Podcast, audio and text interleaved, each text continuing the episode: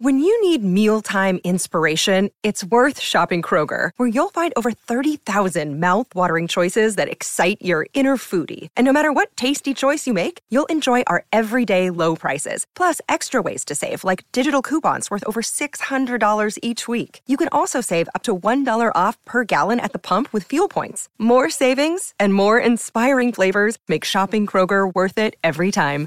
Kroger, fresh for everyone. Fuel restrictions apply.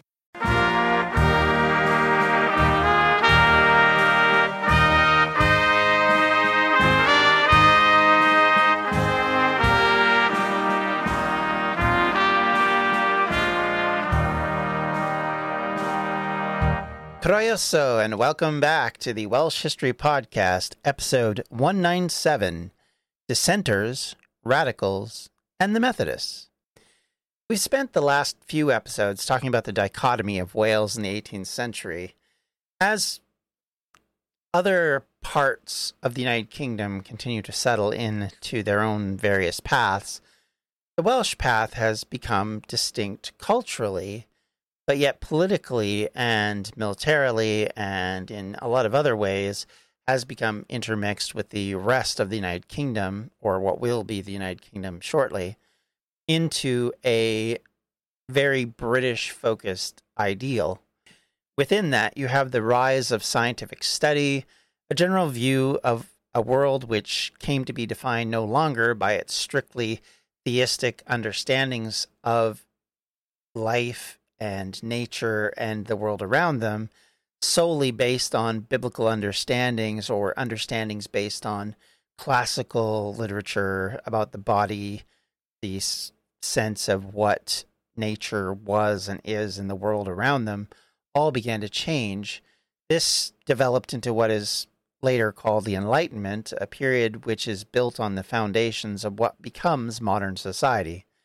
The concept of church and state and the rights of humanity, the understandings of the universe, the nature of the body began to be studied in much more depth.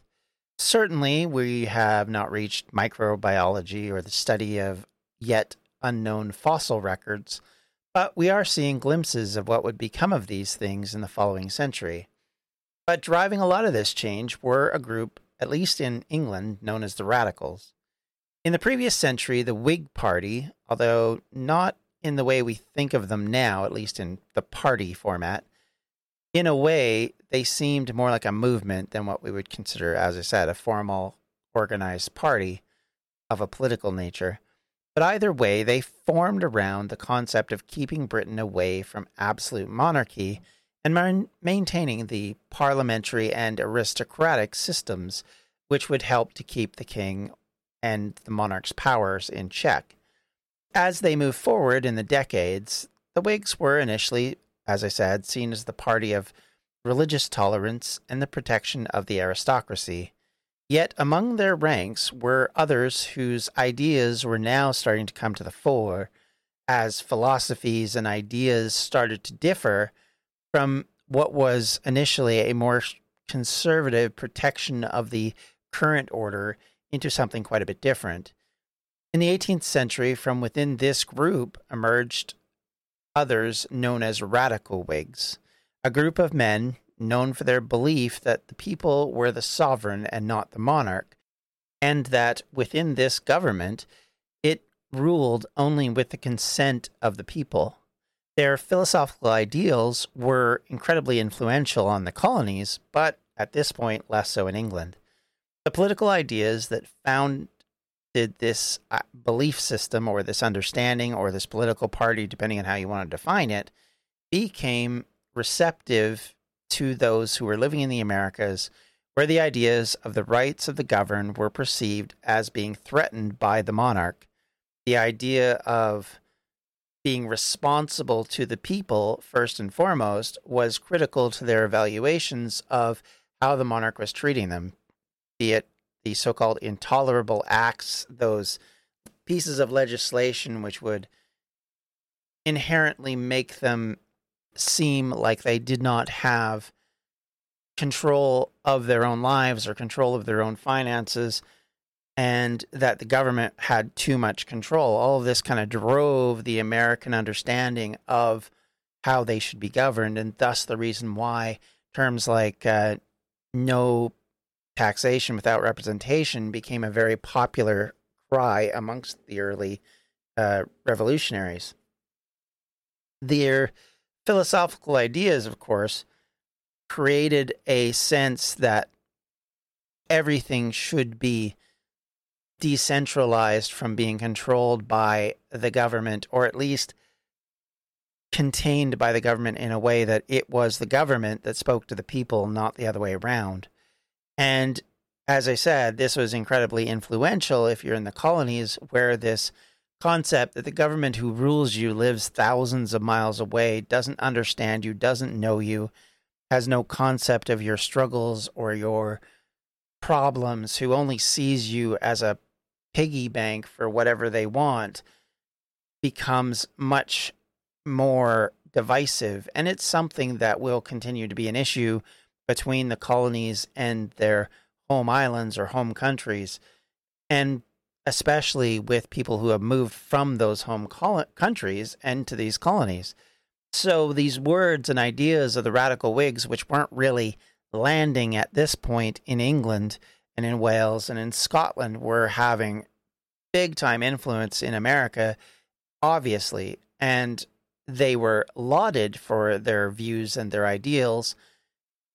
But as time would move on and those ideals were perceived to be associated with the French Revolution, which was conceived by the European monarchies as being an extremely dangerous thing, suddenly those ideas were seen as almost a level of traitorous.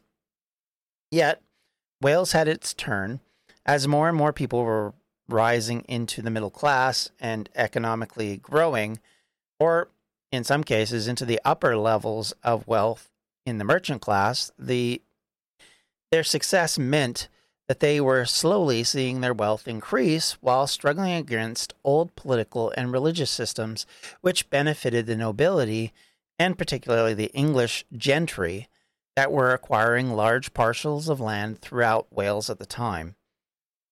There was a feeling that change would be good, and maybe these discussions about fairness, rights, and larger considerations of democracy and free religious worship were truly representative of the people. If you're like me and eating healthy is a bit of a problem, let me bend your ear a little bit to eat stress free this spring with Factor's delicious, ready to eat meals. Every fresh, never frozen meal is chef crafted, dietitian approved, and ready to eat in just two minutes. Choose from a weekly menu of 35 options, including Popular options like Calorie Smart, Keto, Protein Plus, or Vegan and Veggies. Also, discover more than 60 add ons every week, like breakfasts, on the go lunch, snacks, and beverages to help you stay fueled and feel good all day long. What are you waiting for? Get started today and fuel up for your springtime goals. Get chef prepared meals on the table in two minutes with Factor's ready to eat meals so you can get back to doing what you love this spring. Also, if you're looking for gourmet meals, try meals that feature premium ingredients like filet mignon, shrimp, truffle butter, broccolini, and asparagus. We're celebrating Earth Day all month long. Look out for the Earth Month Eats badge on the menu for our lowest carbon footprint meals. Head to factormeals.com slash Welsh History Pod 50 and use the code Welsh History Pod 50 to get 50% off your first month plus 20% off your next month. That's code Welsh History Pod 50 at factormeals.com slash Welsh History Pod 50 to get 50% off your first box plus 20% off your next box while your subscription is active. If by people you mean men. Uh, that's something to keep in mind when we talk about the rights of humanity and the rights of, I mean, it was all translated into the rights of men. And as we all know, at this point in time, European men, but not, I mean, that's going to be the case regardless. Philosophy in Britain was in flux about these ideas, and as the British Dominion was growing around the world, it created even more angst and anxiety in some minds as the blooming kingdom was now becoming an empire as it acquired more and more land and more and more colonies as these would switch hands depending on which war, such as what would happen between France and Britain. New, specifically during the Seven Years' War, which was the next best thing to a world war we had seen up until we actually had a proper one in, in 1914. These saw massive areas switch from France and Spain to Britain and would have an influence going forward in the rest of the century. And one could argue for the rest of the British Empire. New France, which consisted largely of what is now the provinces of Ontario and Quebec, India, and Florida, all fell to the British in the eventual treaty. India didn't exactly fall to the British, it was more by the way that the treaties were signed, because while the French kept their holdings, they lost all their protection because they couldn't have a fort and they couldn't have any way of protecting themselves should something go wrong. So, of course, that immediately meant that most of them fell by the wayside. And of course, as they did, the East India Company moved in, and suddenly India went from being a largely French concern with some English to being a only English concern. And that would, of course, set the stage for what would then be called the British Empire. Of course, New France becomes an issue for America because the colonies, while they did gather in Florida, also have to deal with this new French idea, which the members of New France initially start out with the idea that they were going to be enforced to become either English or leave, much like what was done to the Acadians who moved down to Louisiana. However, later, as the various problems were happening between the 13 colonies and the British homeland, there became a desire to protect New France from these other colonies, and thus they started to protect their rights, creating yet another point of religious tolerance that had not really been there before. And of course, angering the 13 colonies, it becomes a part of their many issues of being upset about various things, and the Quebec Act is definitely one of those. This takes us far away from Wales, but you have to understand kind of all of the dynamics that are going on in the latter half of the 18th century are massively influential for what comes later. And everything from slaves' rights to and the eventual abolition of slavery in Britain, the concepts of democracy and how it changes happen be- as an outgrowth of the American Revolution and the French Revolution. So all of these things have a bearing on what happens later, but at this point, you know, the government's still reacting to all of this. So to go back and, and focus back in on what we were talking about, um, one aspect of this colony building would be the massive urbanization and financial control that was now being centered in London.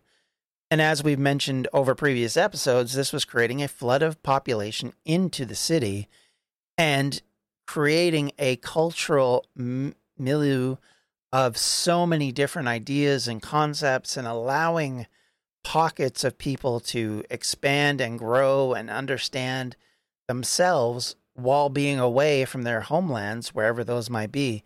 Thus, the reason why there were so many Welsh people in London learning, understanding, and getting closer to their own culture back home because they were collecting and talking amongst themselves, something that wasn't happening to any great degree in the colonies.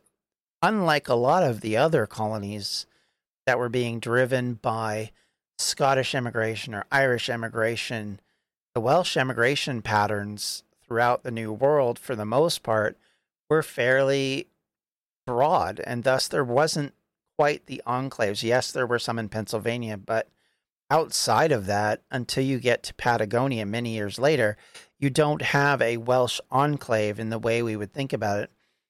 Even Utah would become more of a Welsh enclave, which we'll discuss a little bit later, than most of the colonies were at this point, which is fascinating to see. And it explains why, when we look at what happened and why the Welsh diaspora doesn't have the same links to the homeland the way so many others do, or at least the way we would think they would do.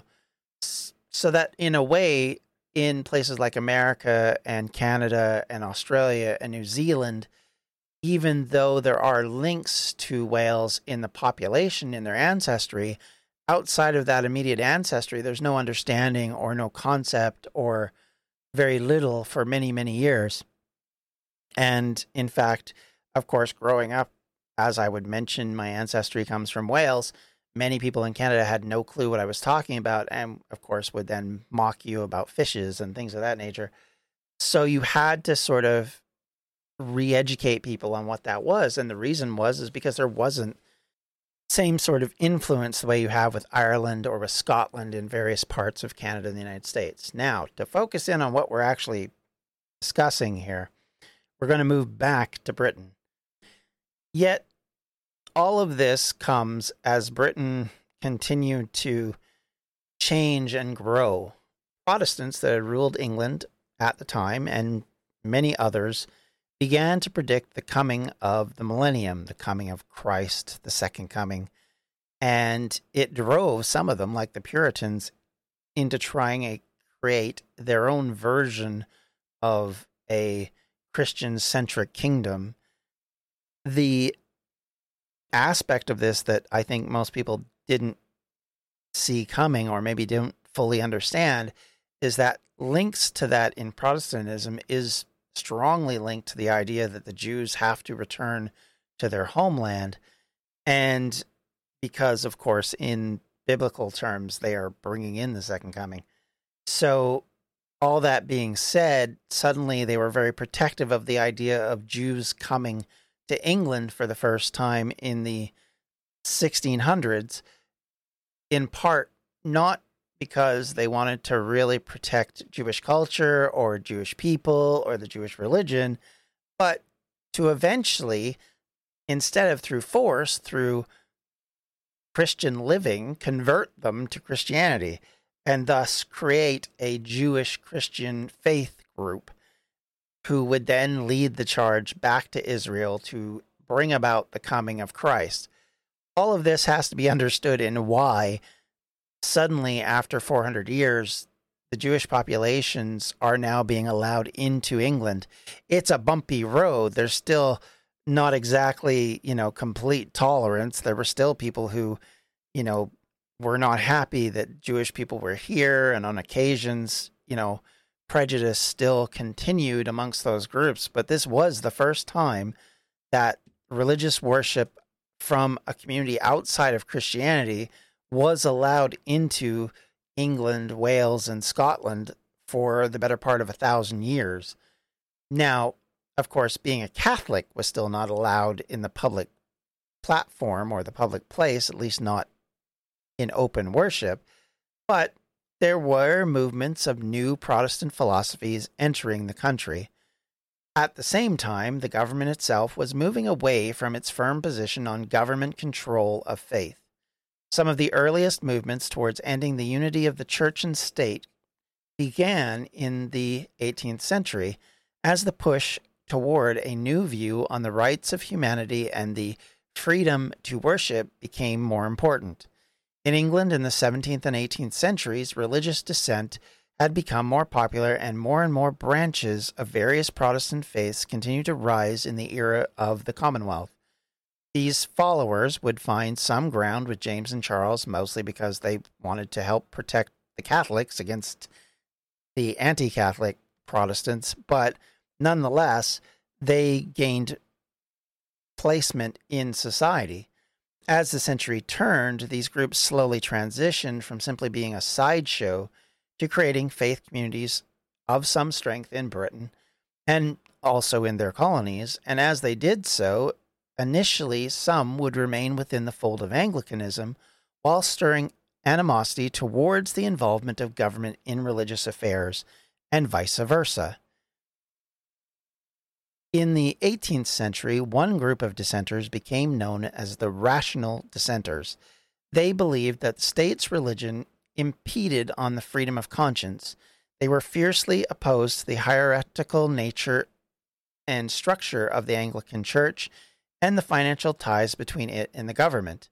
Like other moderate Anglicans, they desired an educated ministry and an orderly church, modeling similar to the Catholic Church, but they base their opinion on the Bible and on reason rather than the appeals to tradition and authority, something that was key to their point for continental Protestants that had been a struggle between them and the more Catholic like Anglican Church where the hierarchy and deference to the king was seen as a key ingredient to religious observance.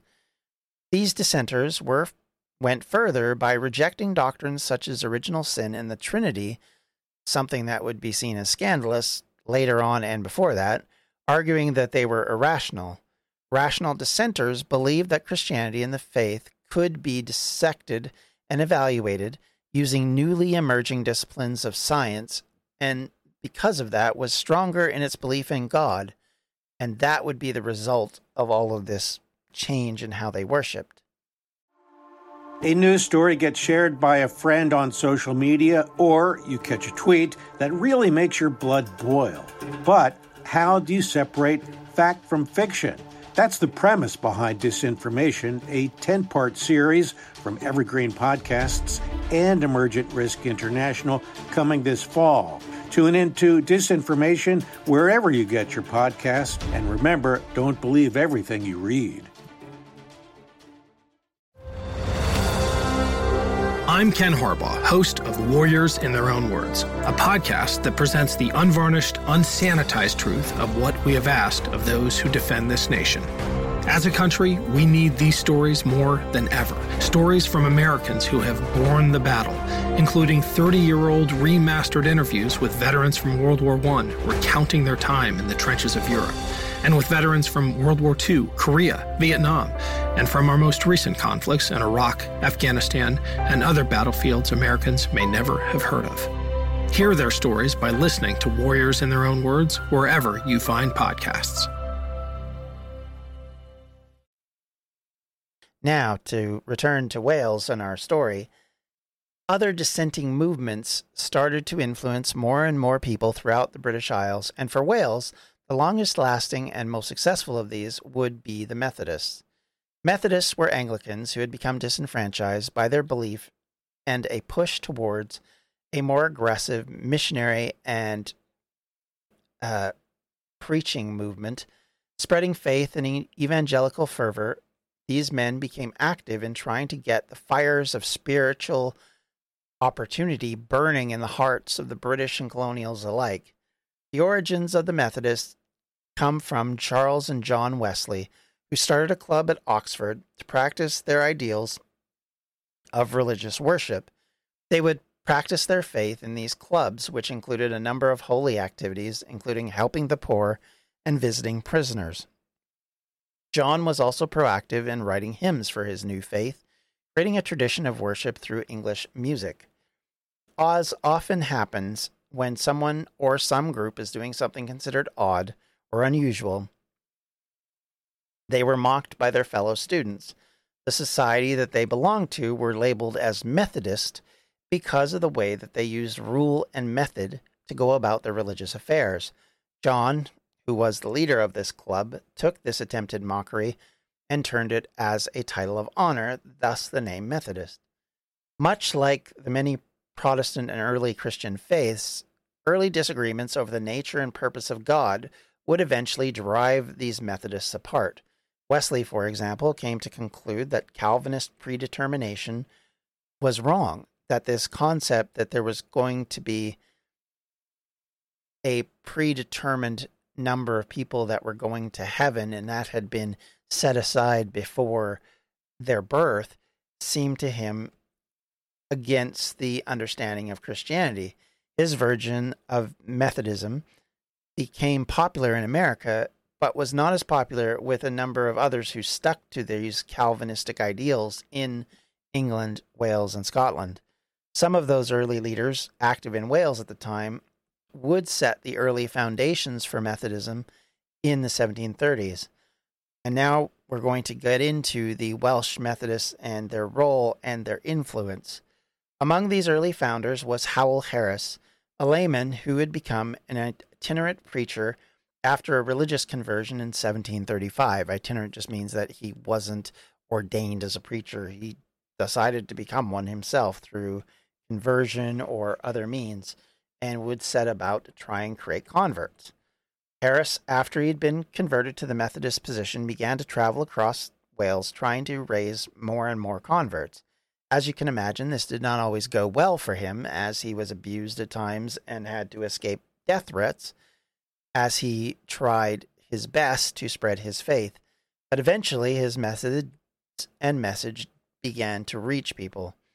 Two years later, he met another uh, large figure in the Welsh Methodist faith named Daniel Rowland, another key founder, of course. Rowland had been a curate in the parishes at Nantcwnle and Llangeitho.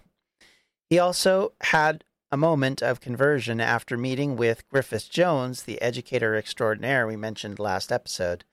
Even with that conversion and his early preaching, he remained a curate for almost 30 years in his Anglican parish. Of course, this was because Methodism was not seen, at least initially, as separate from the Anglican faith. That would come later. Neither men flourished with their attempts at conversion at the time they met in 1737, but as they hit it off, they immediately began working towards founding Methodist associations across Wales. Eventually, however, doctrinal and personal differences between the two men led to an estrangement between Harris and Rowland from specifically Harris dropping out of the Welsh Methodists in 1750. He then established a community or in quotes family at Trefecca. But he continued to be an itinerant preacher nonetheless, and he would eventually be reconciled with the Welsh Methodists after several years. Rowland, however, would continue to develop his version of Methodism something that would cause the Anglican Church authorities to act as they deprived him of his curacy finally in 1763. This was, however, unpopular with his parishioners who had actually enjoyed and liked him in that role. Following this, he established a Methodist cause in Llangeitho and by 1770 was said to be attracting congregations of over a thousand making it necessary for him to take it away from being an indoor meeting to an outdoor one, something that would be copied as it was seen as an excellent way to gather large revivalist camps. And so it became something of a model for others. The Welsh leaders sided eventually in the dispute between Wesley and the more Calvinist George Whitefield, and the early leaders in the various parts of the English Methodist movement. This, of course, meant that the Calvinist ideas became the more popular one, whereas Wesley's ideas of free grace, which were built around an Arminian uh, doctrine, based on the idea that you could were not predetermined to be accepted or not accepted into heaven, and that as long as you accepted Christ's grace, you would still have a place in heaven, something that went against the Calvinist ideals. This, of course, as I said earlier, was something that was very popular in the American colonies, but less so in Britain and especially in Wales. Now, the final key important member of the Welsh Methodists and their great uh, expansion in this era was a hymnist by the name of William Williams, he was born in 1717 to a nonconformist family in Llanfair ar Ibrin. He was educated locally and then at a nonconformist academy near Talgarth. He was intended to study medicine that was changed around 1738 when he converted by preachings of Howell Harris to Methodism.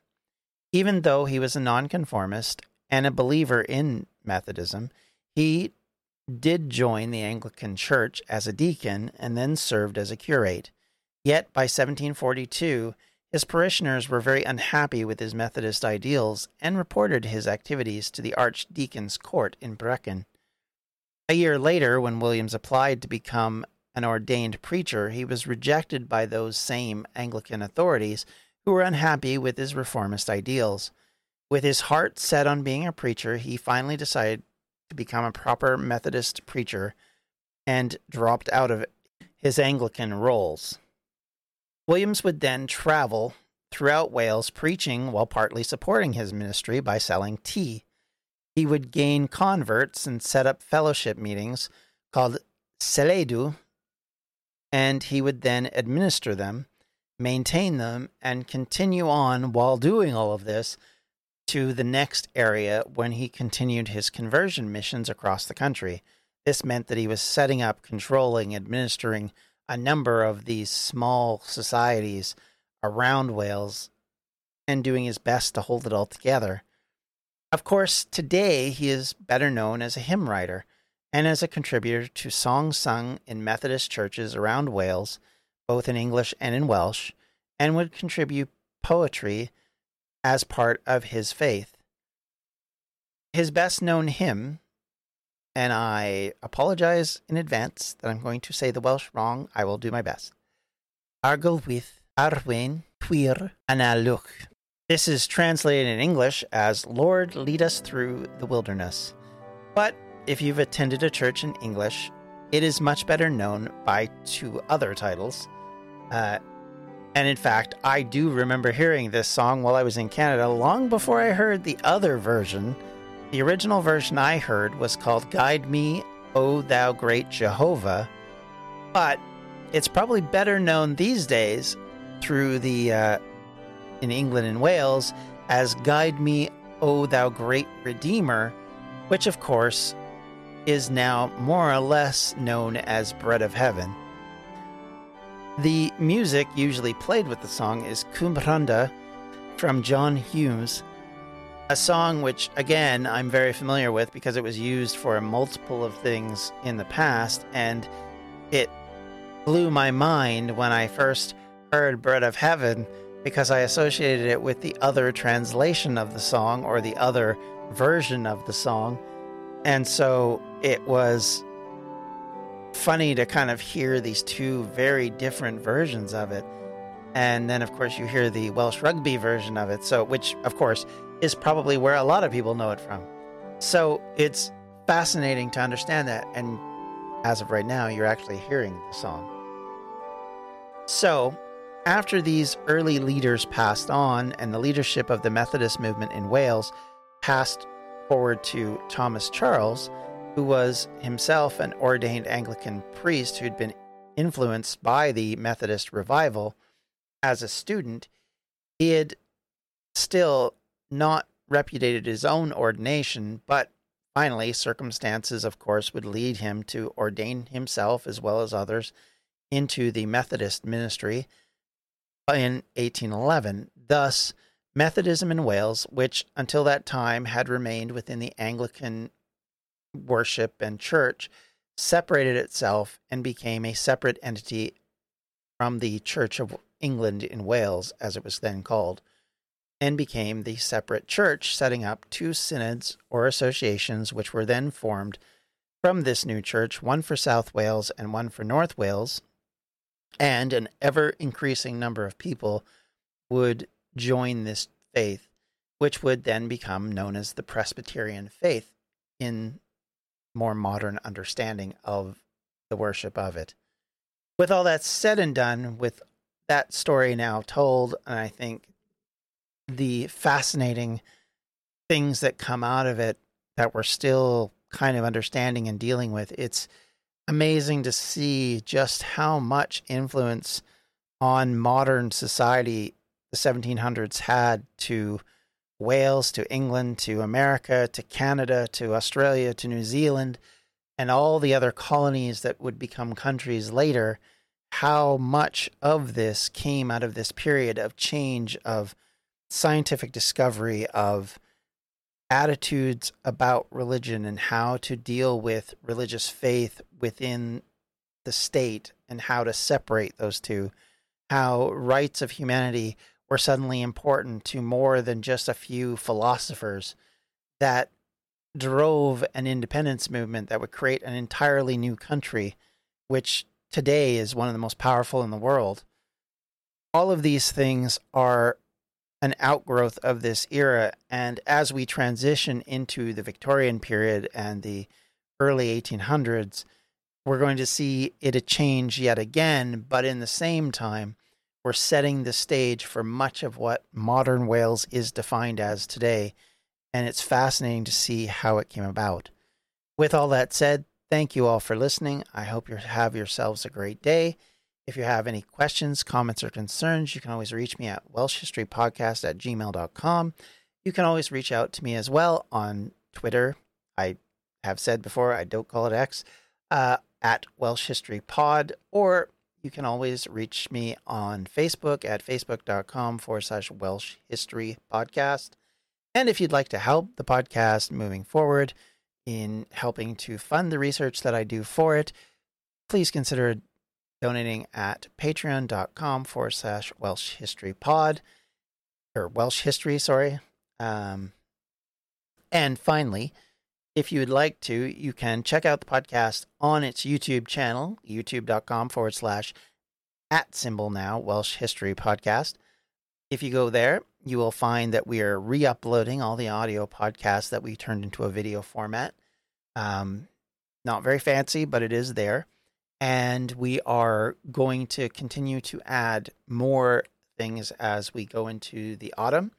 I expect to start adding videos there of probably shorter length than the podcast and possibly doing some related things with the podcast. More importantly, however, in the short run, in a few weeks, we are almost to our 200th episode. We will be doing a video podcast as well as an audio form of that and I hope you will join me on whichever you prefer. And if you have any questions that you want me to answer going into that podcast, I would be very happy. I have a few, but I would love to have some more. So if you've got some burning ideas, questions, family history related things you want to ask, certainly go ahead. I may not know the answers, but I will try and do my best to look them up for you. With all that said and done, thank you, everybody. Have yourselves a great day. Welsh History Podcast is a member of the Evergreen Podcast Network. To find more information on them, you can do so at evergreenpodcast.com. Thanks for listening.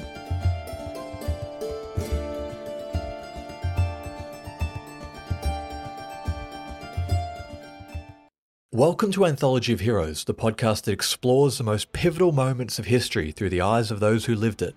In this podcast, we don't spend our time recounting facts and dates. Instead, we follow in the footsteps of national heroes, kings, or ordinary people who lived and breathed the moments that shaped our world. We're not hemmed in by eras, borders, or religions. Instead, we seek out the tales of those who defied the odds and fought passionately for their beliefs. Whether they're right or wrong is up to you to decide. From Vercingetorix's doomed rebellion against Rome, to Osceola's unshakable war against the USA, all the way up to the inspiring Sobibor concentration camp uprising in World War II, each episode is an immersive listening experience, blending music and sound effects to really draw you into the story. Our episodes go for about 45 minutes, making them perfect for your commute, and are crafted using a wealth of historical sources, which I list on our website if you want to learn more. I'm the host, Elliot Gates, and I'm thrilled to have you joining me as we uncover history's hidden gems and illuminate the faded pages of our past. Look out for the Anthology of Heroes podcast on Spotify, Apple Music, or anywhere else you get your podcasts from.